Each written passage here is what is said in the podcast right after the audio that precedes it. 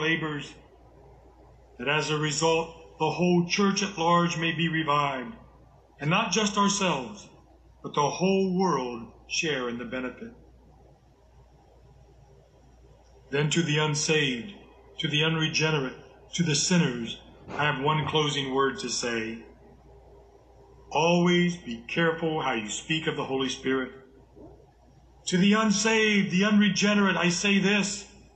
Always be careful how you speak of the Holy Spirit.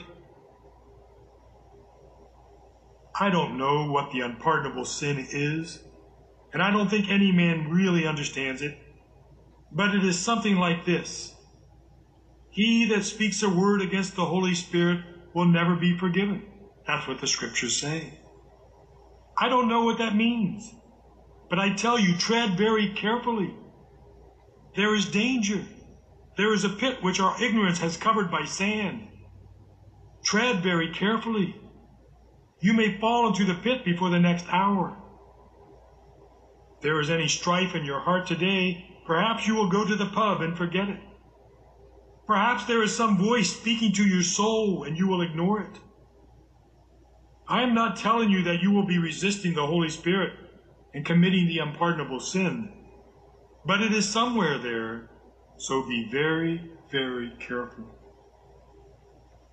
Oh, there is no crime on earth so wicked as the crime against the Holy Spirit.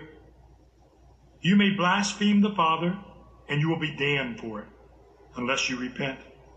You may blaspheme the Son, and hell will be your judgment unless you are forgiven.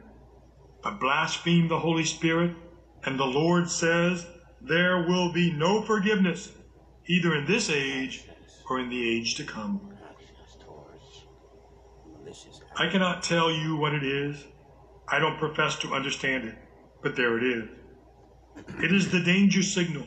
Stop, stop, stop. If you have despised the Holy Spirit, if you have laughed at his revelations and scorned what Christians call his influence, I beg you to stop.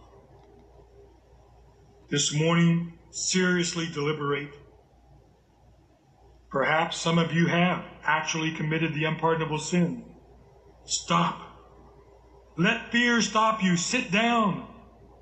Don't drive on so rashly as you have done, Jehu. Slacken your reins.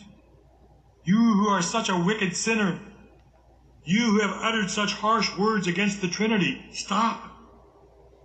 Ah, it makes us all stop. It makes us all draw back and say, Have I done such a thing? Let us think of this. And let us not at any time stifle either the words or the acts of God, the Holy Spirit. Amen.